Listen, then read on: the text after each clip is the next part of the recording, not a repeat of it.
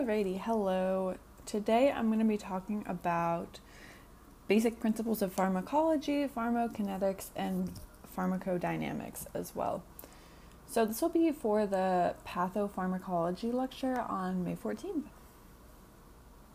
So, just starting out with a few basic terms, um, a drug is defined as any chemical that affects living processes. So, it could really be anything as long as it affects your the body and tissue. Pharmacology is the study of drugs and their interactions with the living system. On the other hand, clinical pharmacology is a study of drugs in humans. So think pharmacology, drugs, and living systems, and clinical pharmacology as drugs in humans.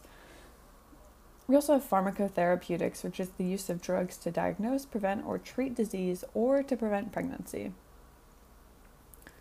Our next set of basic terms includes therapeutic effect, which is the expected favorable response of a drug that's administered.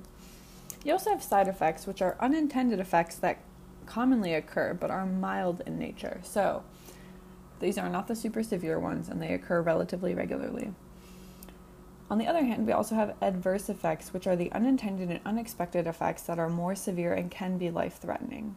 So, this could be things like anaphylaxis and allergic reactions, which are the most severe type of adverse reaction. An allergic reaction could be as mild as itching and rash, um, to respiratory compromise and anaphylaxis. So, there are a number of nursing responsibilities regarding drugs. You want to ensure that you have the right patient, the right drug, the right dose, the right time, the right assessment, the right documentation, the right evaluation, the right of the patient to education, and the right of the patient to refuse care. Moving into some properties of an ideal drug. There are the big three, which include effectiveness, safety, and selectivity. So, effectiveness is absolutely number one, the most important. If a drug does not work for its intended purpose, there is no benefit to taking it. So, you want to make sure that a drug is effective above all else. You also want to ensure safety, which means that there's kind of minimal side effects and adverse effects. Though it's important to note that there's no perfectly safe drug. You also want to make sure a drug is selective, so it's that it ideally elicits the response for which it is given. So, effectiveness would outweigh the other two. You want to make sure that a drug is effective for administration. Some additional properties reversible action. Um, you want to make sure the actions of the drug subside at the appropriate time. So, a good example of this is a reversible anesthetic or birth control. So, you would one, wake up, or two, be able to um, have children later in life despite using an anesthetic or birth control. Um, you also want a drug to be predictable, so a provider should be able to know how a patient is expected to respond. Ease of administration is also important. You want it to be a convenient method and have the fewest doses per day possible. We're also looking for minimal drug interactions. While they can sometimes be positive to increase potency, they're generally negative and you want to keep them to a minimum. Low cost is also important. If a patient can't afford it, there's no point in prescribing it. Chemical stability means that it has a shelf life and is able to be stored in kind of easy conditions, and also possession of a simple generic name, so it's e- easily recognizable. It's important to note that no drug is ideal. All drugs have the potential to produce side effects, and drug responses can be difficult to predict. There can also be lots of interactions between drugs, even routine drugs, and drugs may be expensive, unstable, or hard to administer. Thus, we have the therapeutic objective, so the kind of goal that guides everything, knowing that there isn't going to be a perfect drug or a perfect option. We want to provide maximum benefit with minimal harm. So, we're maximizing the benefit to the patient while minimizing harm. So, it's always kind of going to be a balance between the two. So, reviewing some drug legislation, um, it really started in 1848 with the Drug Importation Act. Um, all the details of the specific laws aren't particularly important, but it's it's good to know that the U.S. has a, a relatively long history of trying to kind of control the quality and safety and labeling of drugs, and a few of the more recent um, legislative attempts were the result of negative experiences with the public in drugs, such as the thalidomide tragedy that occurred mainly in Europe. So, the landmark drug legislation here is the Controlled Substances Act that was passed in 1970. So, this assigned basically all drugs on schedules. So, schedules 1 through 5. So, we have Schedule 1, and that means that these drugs have no accepted medical use and are deemed to have an extremely high potential of abuse. So these they're not going to benefit patients in any way. We are not able to prescribe them. They are illegal. So these are things like heroin and LSD. It also means it's very difficult to do research on these drugs. For schedules two through five, it's kind of a sliding scale. Um, schedule two has some accepted medical applications, but also a pretty high potential for abuse. And as you kind of go down, so that includes things like morphine, Percocet, Demerol, Oxycontin, etc. And as you go down to three, four, and five, you're having decreasing potential for abuse um, and still maintaining that medical benefit. So, the process of new drug development occurs in phases. So, we start off with preclinical testing, and this is done in animals. Once it's kind of determined that it could be effective and we know some of the potential side effects, toxicity, and pharmacokinetics of the drug, it moves into clinical testing. So, this starts with phase one. It's a relatively small scale phase, um, a small study that involves healthy volunteers to kind of evaluate how it functions in the body. Then you move into phase two, which is also a small study that involves actual patients, not volunteers. And this text tests how you um, the utility of the drug in the general dosage range, so application to patients themselves. In phase three, this is kind of the largest portion in which you have the subjects are patients once again, and it's testing safety and effectiveness. After this, the drug receives a conditional approval of new drug application or an NDA, and it is able to be prescribed.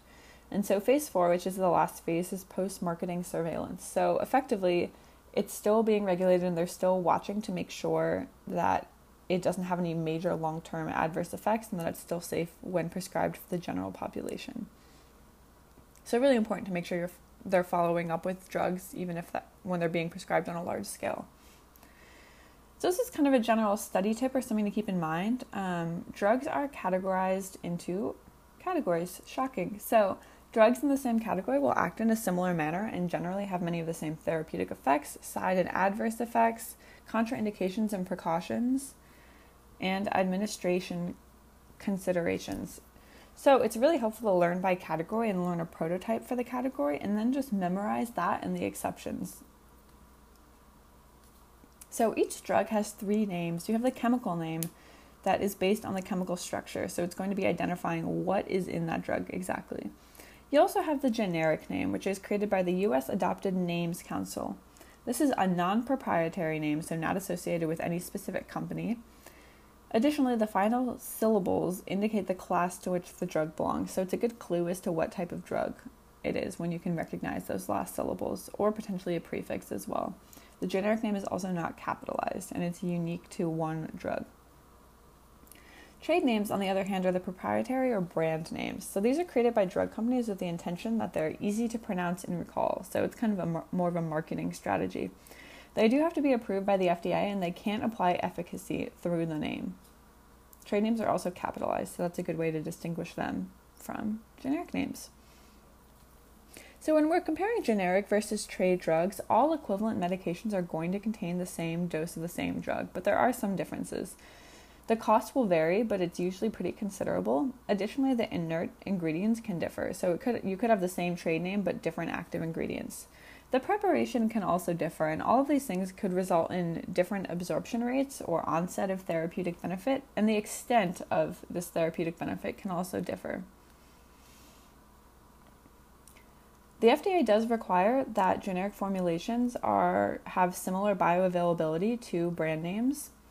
So, the bioavailability is the measurement of the drug's ability to reach circulation from the site of administration. So, these studies are always performed on generic medications, and per the FDA, the bioavailability of the generic must be between 80% and 125% of the brand name to be considered bioequivalent. So, this is standardized, and you can be relatively assured that you are getting a similar product. There are also some newer terms in pharmacology. Um, pharmacogenetics is a study have of how genes affect individual drug responses, such as if an inherited allele would affect your ability to metabolize a certain medication. We also have toxidromes, which are a group of signs or symptoms and or symptoms um, or also characteristic effects that are associated with exposure to a particular substance or class of substances So you could think of serotonin syndrome, anticholinergic responses, or even the kind of hallmark symptoms of opioid overdoses. So moving into the second second section section of this chapter, pharmacokinetics. There are a few factors that determine the intensity of drug responses. We have administration, pharmacokinetics, which is where we're at now, pharmacodynamics, and individual variations. Starting with administration, there are a few factors of administration that would impact the effect. We have route, which is IV, um, per orum, subcutaneous, intramuscular, things like that. Um, timing, like what time of day it's typically given at, or the rhythm of dosing. Also, dosage, the amount itself. So, usually, the more, the higher dose of a drug, the more intense the response will be. Compliance, if a patient is um, skipping doses because maybe they're rationing it or unable to afford their medication, they're going to have a less intense response. And also, medication error, error, which could cause more intense or less intense responses depending on the type of error. So, just a quick differentiation pharmacokinetics is the impact of the body on the drug while pharmacodynamics is the impact of the drug on the body. So, pharmacokinetics, once again, impact of the body on drugs, involves four properties absorption, distribution, metabolism, and excretion, which I remember is ADME, kind of similar to ADPI, which is the nursing process. Also, the term pharmaco the term pharmacokinetics is derived from two Greek words, pharmakon, which means drug or poison, and kinesis, which is motion. So that could be helpful to remembering that too. So there are three ways that drugs can cross cell membranes. We have channels and pores, transport systems, and direct penetration of the membrane. So, unfortunately, channels and pores, most drugs are too large to pass through, so this is not a super common route. We also have transport systems such as the P glycoprotein, which is actually an efflux mechanism, so it's transporting drugs out of the cells. Finally, we have direct penetration of the membrane, which is the most common. Since cell members are primarily composed of those lipids, as we know, to directly penetrate the membranes, the drug must be lipid soluble or lipophilic and non ionized. So, that P glycoprotein, as we talked about, one of those types of transport systems, it's that efflux pump, so it uses ATP to pump the drug out of the cell. It's transmembranous, so it functions on both sides of the membrane and spans the entire width. And since it's efflux, it's decreasing drug absorption and drug access to tissues. This is a really common um, type of protein that you'll see in areas where the body is trying to protect tissue from things like drugs. So that would be in the liver, the kidneys, the intestines, and the brain. So, absorption equals kind of the movement of a drug from its site of administration to the various tissues of the body. And I just want to make a quick note absorption is not equivalent to bioavailability. Bioavailability is the rate and extent that the med travels to the site of, or travels from the site of absorption, whereas absorption is the actual process of movement. So bioavailability is affected by absorption, but they are not the same. There are a number of factors that affect drug drug absorption. So we have faster or the rate of dissolution. So the faster a drug dissolves in the body, it's going to be absorbed more quickly because that drug will be available more rapidly. Additionally, increased surface area leads to faster absorption because there's kind of more space for the body to work with it and it's able to get exposed to tissues at a higher rate. Um, blood flow, increased blood flow would also increase absorption rates. Um, if you think about intramuscular injections, those are pretty effective for fast absorption because it goes into a highly vascularized tissue, which is muscle.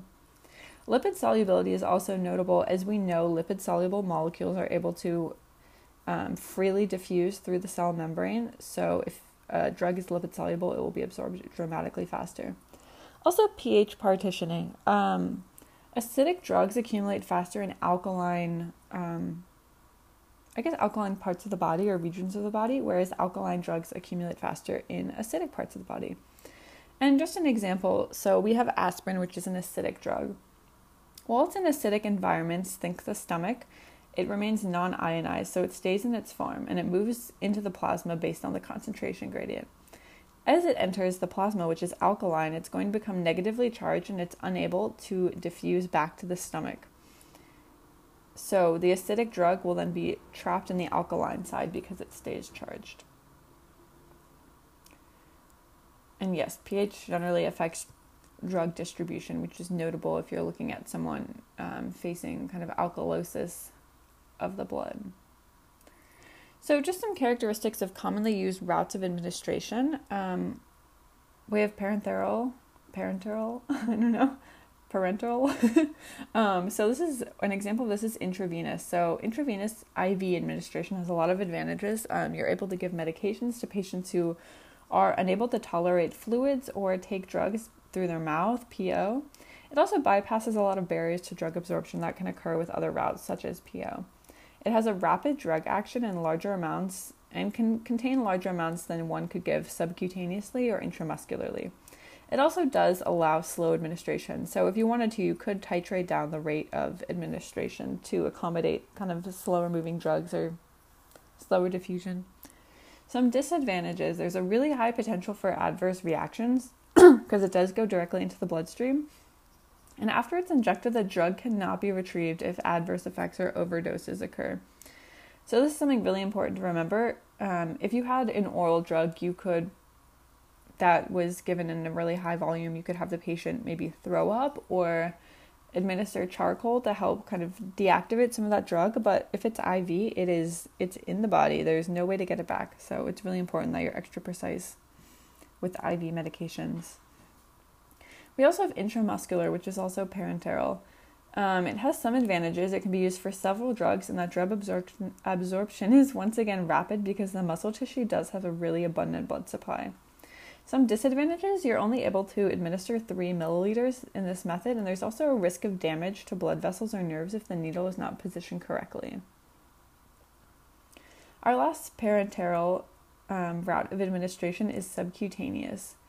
So, some advantages it's relatively painless and you can use very small needles to do it. So, this is a good option if you have people who are kind of afraid of afraid of injections or medications in general. Some disadvantages you can only give a really small amount of the drug, and only a few drugs are even able to be given subcutaneously. Additionally, the drug absorption is relatively low because it kind of is into that fatty tissue, which is not highly vascularized. Moving on to oral, there are many advantages to this. Um, you can have a lot of different formulations, such as immediate release and extended release. Um, there's also enteric coated pills, so it kind of protects the drug from being dissolved in the stomach.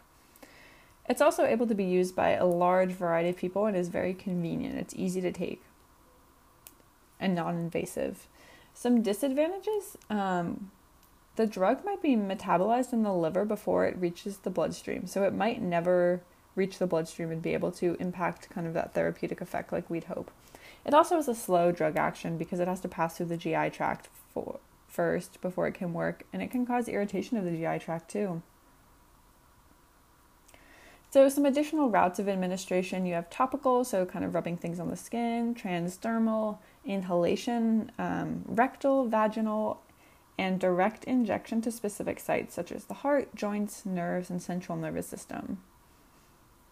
And here I kind of think of um, like an epinephrine injection into the heart during a code or um, a steroid injection into a joint.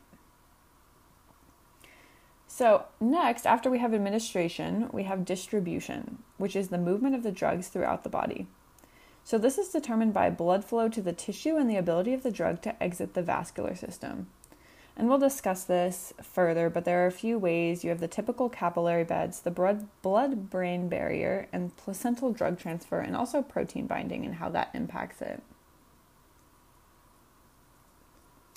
So, blood flow, our first principle. So, drugs are carried by the blood to tissues and organs of the body, so the blood flow will determine the rate of delivery. There are a couple things that can really impact this. Um, when one has an abscess, it's basically a pus filled little pocket in the tissue. Um, and so, it not only is not vascularized since it's kind of just that pur- purulent material and it doesn't have the internal blood vessels, but it also can compress surrounding vessels to further diminish the vasculature there. You also can have solid tumors that have a really limited blood supply and kind of are growing independent of that. And so that is particularly important when you have tumors, these solid tumors that require chemotherapy because they're going to be really resistant since the the blood flow isn't able to access them without vasculature. When it comes to exiting the vascular system, there are a number of considerations. So we have their typical capillary beds, um, and they generally have relatively large spaces between the cells. So some drugs can pass through capillary beds and pass through the cells. On the other hand, albumin, one of the most common proteins of the body, is far too large to pass through these capillary cells. And so when a drug is bound to albumin or other proteins in the body, it's not going to be able to exit. So you have to kind of remove that binding from protein for it to for it to enter the tissue itself.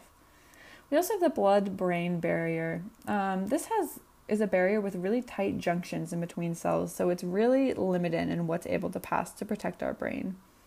Thus, only drugs that are lipid soluble or have a specific transport system can cross the blood brain barrier. One other possibility is placental drug transfer.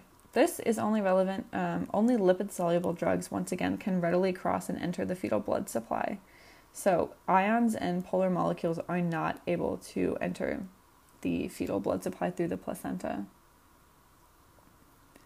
Finally, as we talked about with protein binding, um, since albumin and other proteins found in the blood are extremely large in comparison to the free drug that could be found in the blood, um, bound molecules would have to dissociate from the protein or, for example, albumin to pass through the capillary tissue and leave the vascular system. So we've talked about administration, we've talked about distribution, now we're on to metabolism. So, metabolism is also known as biotransformation, which is defined as the enzymatic alteration of drug structure.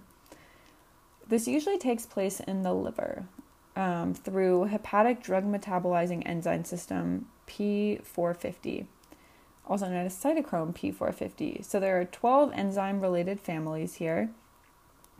And we have CYP1, CYP2, and CYP3 that metabolize drugs. So I kind of remember this as drug metabolism is easy as CYP123. Kind of a fun little rhyme there. um, other enzyme families in the liver metabolize endogenous compounds, so from the body, such as fatty acids or steroid hormones. So, metabolism can do a lot of things. Considering drug metabolism in the liver, it could limit drug action in a couple of ways. It could accelerate renal drug excretion um, by making lipid soluble drugs hydrophilic. It could inactivate the drug itself, so change it out of its active form so it can't um, exert any benefit or effect on the body at all. It could also increase the effect, so it could increase the therapeutic action if you think of the transformation of codeine to morphine, or it could activate the prodrug. And prodrug is just a medication that's taken in an inactive form that would then be activated via metabolism. So it wouldn't have an impact until it underwent cellular metabolism in the liver. It could also increase or decrease toxicity, so either way there. So there are some considerations that are particular to certain groups or um, just other considerations for drug metabolism in particular. One is age. Infants and the elderly are less able to metabolize, so there's going to be an increased risk of um, an increased risk of toxicity in them, and you should also take that into consideration with dosing. You could also see differences between male and female, or genetically, or other differences such as that. You also have the induction and inhibition of drug metabolizing enzymes. So, this could either increase or decrease the production of these enzymes in the liver and thus either increase or decrease metabolism. We have the first pass effect, in which the drug is deactivate, deactivated by the liver before it enters circulation. And this is a problem with per orum drugs, so PO drugs. And lots of medications are IVIM or topical, other methods too, to prevent this because it effectively prevents the therapeutic benefit from the patient. Nutritional status is also important. When someone is malnourished, they're going to have decreased liver enzymes and thus a decreased ability to met- metabolize medications. And also competition among drugs. If someone is, um, if you have polypharmacy and someone is on a lot of medications, they could be competing for the same metabolism enzymes and thus they would all be metabolized at lower rates. This is kind of another um, perspective of it, another aspect of metabolism that's notable. You could have enterohepatic recirculation. So, this is a repeating cycle in which the drug is transported from the liver into the duodenum via the bile duct and then back to the liver via the portal blood.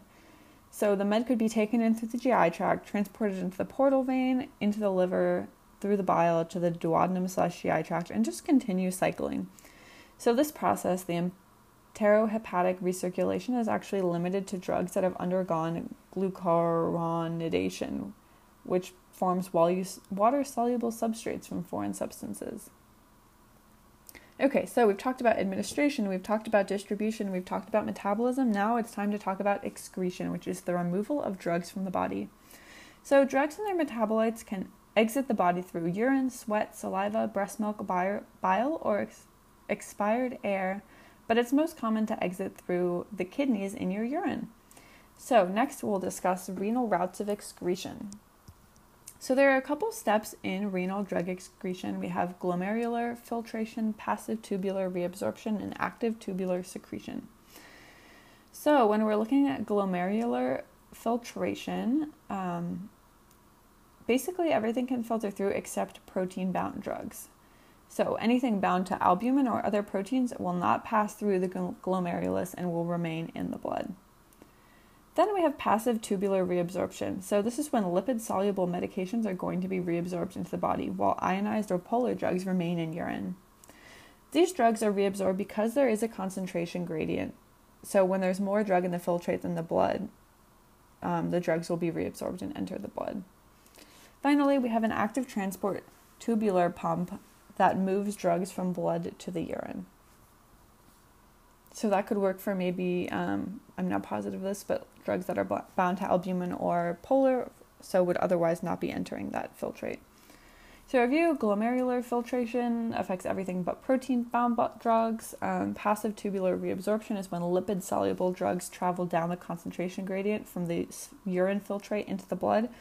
And then active tubular secretion, where drugs are being pumped from the blood into the urine.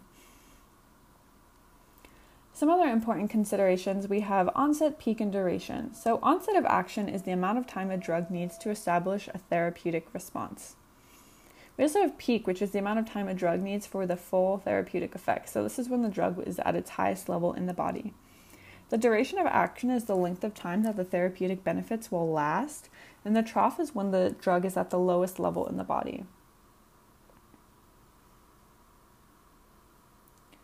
So, plasma drug levels are really important clinically um, since when you're looking at dosage, since the size of the dose would control the response of the drug. So, there are two important plasma drug levels. We have the minimum effective concentration, which is the smallest dose that would produce the desired effect. And then also the toxic concentration, or the TC, which has damaging effects on the body. So there's a range in between these two. So at the lower end, we have the MEC, the minimum effective concentration. You want above that amount so it impacts the body and has that therapeutic benefit. But you want it below the toxic concentration so it doesn't harm the body unnecessarily. And between those two, between the MEC and the TC, you have the therapeutic range, which is kind of the sweet spot where you get the effect without toxicity. So the objective of drug dosing is to maintain plasma drug levels within the therapeutic range. So this is measured and kind of monitored through peak and trough levels. So the peak level would be measured half an hour to one hour after drug administration to ensure that the highest level of the drug in the body is going to be below that toxic concentration or TC. On the other hand, the trough level is measured one half an hour to one hour before the next dose of the drug to ensure that the lowest level is above the minimum effective concentration. So that's just basically verifying that the patient is constantly within the therapeutic range for their drug. The next important concept is the drug half life, or the time that it takes for drug levels to decrease by 50%. So it goes by percentage, not an amount. So you're not reducing it by a certain amount, it's by 50%. So, for example, the morphine half life is three hours. So, the goal of the drug is to keep it within that therapeutic range, right? And so, we have something called the four half life rule. It basically ensures that um, the levels are going to be consistent. So you have a certain amount of the drug that's eliminated between doses.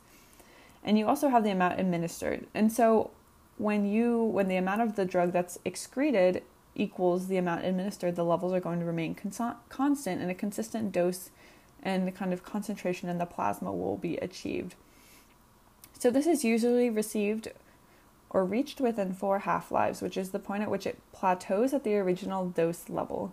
So, that's really important. It kind of indicates how long you could expect for a patient to be receiving a consistent therapeutic benefit with a dose. To expedite this process, a patient could also be given loading doses, which is when drugs with a really long half life get large initial doses to reach that therapeutic range much more quickly. You could also have maintenance doses, which are small doses to maintain the therapeutic range.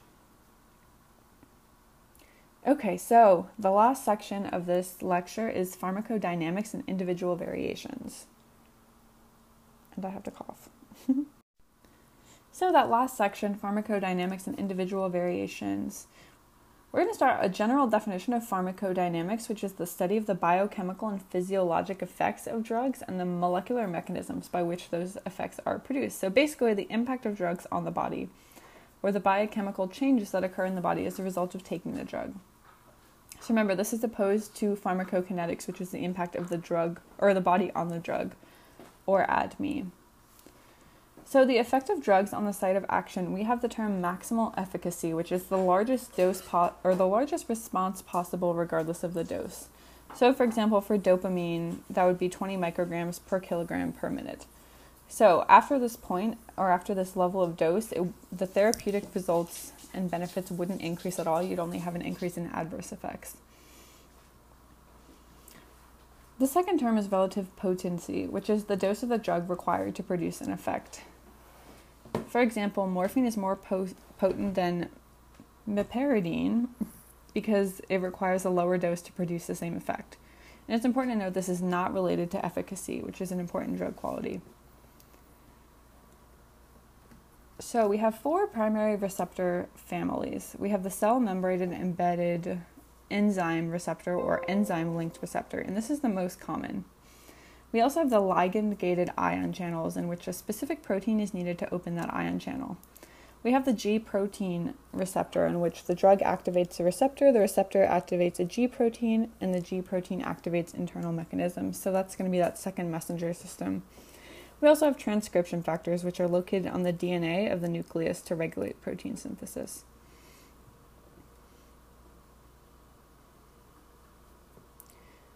So, the concept of agonist and antagonist an agonist is going to be any substance that would activate the receptors. So, it's a molecule that would activate it. Um, it generally mimics the action of endogenous molecules.